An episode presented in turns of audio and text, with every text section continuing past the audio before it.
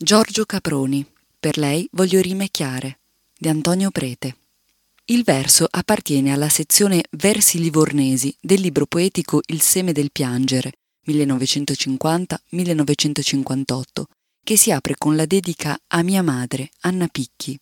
E la madre abita tutti i versi, il loro movimento da canzone provenzale e stilnovista, la loro luce, il loro tempo insieme irreale e pulsante di forte, visiva presenza una madre fidanzata, Annina, che il figlio da una lontananza di anni e di epoca, grazie all'incantamento delle rime e dell'anima leggera che è messaggera d'amore, può seguire nelle sue apparizioni livornesi, da passante nelle uscite mattutine a ricamo, in bicicletta, tra le amiche, nella sua stanza, nel giorno del fidanzamento, alla stazione in attesa della partenza, nel giorno delle nozze, nel tempo, infine, della sua sparizione forse il più bel canzoniere d'amore del Novecento italiano, che porta i modi stilnovisti verso una lievità musicale unita a una grazia tutta corporea, figurazione affettiva di una lontananza che appartiene profondamente pur nella sua assenza, che sorride da una prossimità fatta d'aria, che guarda di là dal velo della sparizione,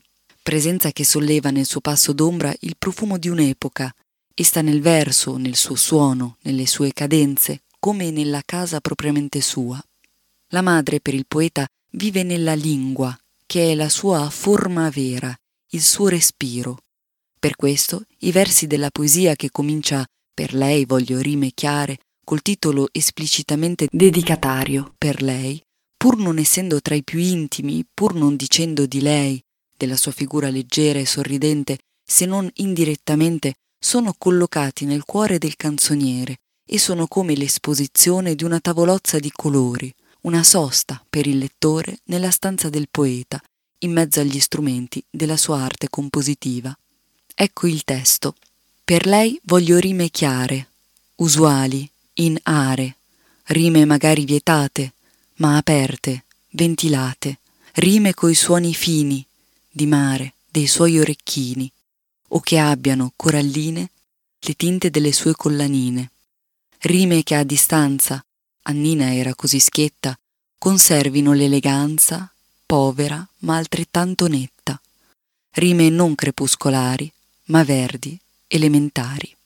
In questa stanza del poeta possiamo scorgere alcuni modi di una poetica che di per sé, per via della sua energia e ricchezza, rischia di infrangere ogni avvicinamento interpretativo. Come ricordava René Char, un poeta amato e tradotto da Caproni, a proposito di Rimbaud, costui, diceva Char, brise, spezza, infrange ogni interprete. La stessa cosa può accadere per la poesia di Caproni, e questo perché si tratta di una poesia per legame mosaico armonizzata.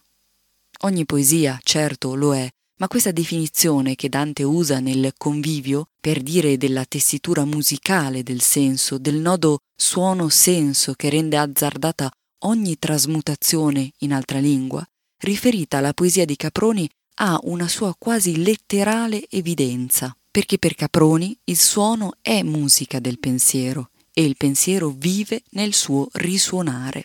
E anche, come accade soprattutto dal congedo del viaggiatore cerimonioso in poi, cioè dai versi degli anni Sessanta fino ai versi postumi di Res a Missa, quando il senso si spinge fino al paradosso, all'estremo, alla propria dissolvenza, proprio allora il suono rende quel senso trasparente, leggero, e lo trattiene nella musica di un dire che salva dal vuoto. Per via di questa musica del senso, la rima per Caproni è anima della lingua poetica. Da una parte, la rima ha dinanzi lo specchio della tradizione poetica, e davanti a quello specchio può essere diretta, obliqua, anamorfica, sghemba, con effetti antifrastici e ironici, in un dialogo assiduo e talvolta festoso con il tesoro della nostra lingua. Miracolosamente qui coincidono sapere letterario e semplicità, ricchezza linguistica e frugalità. Dall'altra parte, la rima opera una discesa verso l'incantamento infantile, verso la meraviglia dei sensi, verso il baudeleriano vers paradis des amours enfantines, che lunga, bella, fantastica scherma ha tenuto a più riprese il traduttore Caproni con i fiori del male. E questa doppia disposizione dinanzi alla rima, non solo nei versicoli del contro Caproni, dà al dire poetico un'onda di risonanza che apre una fuga del senso, una dissipazione, per dir così, metafisica del senso. Pensiamo, tra tanti, ai suoni sui quali si posa, o riposa, o scontra, o spegne la parola Dio e i suoi contorni. Un esempio, uno dei tanti anch'io, un albero fulminato dalla fuga di Dio. La teologia poetica di Caproni è anche una questione musicale. Per lei voglio rimecchiare. La lingua del poeta è lingua materna, lingua per questo di silenzi o di canto, lingua soprattutto vocalica, e la rima è danza di vocali. Ci sono passi dello zibaldone di Leopardi molto belli sulle vocali, su come dovevano essere sentite dagli antichi, animavano, per così dire, tutta la favella e discorrevano incessantemente per tutto il corpo di essa, come il sangue nelle vene degli animali.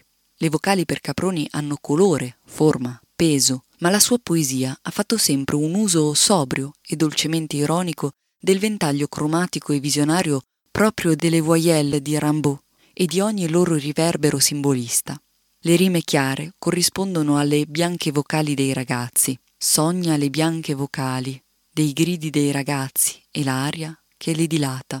In Troimarai. E non sono separabili le vocali quanto a effetti di suono-senso dall'immagine che portano con sé, incastonate come sono, in una parola. Ecco, in una poesia del 1955, riportata come appendice nel passaggio di Enea, alcuni versi. Ma io ero da me via, e di passaggio a Bari, piangevo in quell'Albania di gabbiani, di ali. La terra che è di là dal mare, di fronte, l'Albania, suggerisce il sostantivo Albania, un biancore lampeggiante d'ali che crea un'irradiazione sonora sul senso, come accade alla parola albatros nella famosa poesia di Baudelaire. Per lei voglio rime chiare, le vocali, le rime, il musicale della poesia. Ecco in Re Samissa ancora sulla rima, questa volta in riferimento alla moglie Rina. Mia rima, sempre in me battente, fonda e dolce, quasi, in me flauto clarinescente. È con la musica della lingua che nei versi livornesi il figlio fidanzato dà figura di presenza alla madre Annina e prega la propria anima, come il poeta stilnovista pregava la canzone di andare in bicicletta a Livorno, tra la gente, per incontrare lei, la ragazza che va in bicicletta per le strade della città. Ricordati che ti dovrà apparire, prima di giorno. Porterà uno scialletto nero e una gonna verde. Terrà stretto sul petto il borsellino, ed erbe, già sapendo e di mare, rinfrescato il mattino, non ti potrai sbagliare, vedendola attraversare. Accostati a lei soltanto, anima, quando il mio pianto sentirai che di piombo è diventato in fondo al mio cuore lontano. Nella tenue dolcezza di questo canzoniere trema l'antica luce dei poeti provenzali. Rivediamo la lauzeta di Bertrand de Vantadorn. Canvei la lauzeta mover, de Joyce a Salas contra il Rai. Ma con questa stessa lingua Caproni, in tutto il suo cammino, da come un'allegoria 1932-1935 in poi, si interroga sul vuoto che circonda la nostra conoscenza del mondo, il nostro sapere, sulla bestia che abita la storia e il nostro stesso sentire, sul tragico, sull'insidia assidua del nulla, sulla sua minaccia. Ma se quel nulla in un poeta come Paul Celan, poeta della rima dolorosa, si mostra fin nel cuore della rosa, fiorisce come rosa, è rosa di nessuno. In Caproni quel nulla sale verso la lingua lasciando nelle sue parole come un'orma, che è trasparenza, suono nella trasparenza.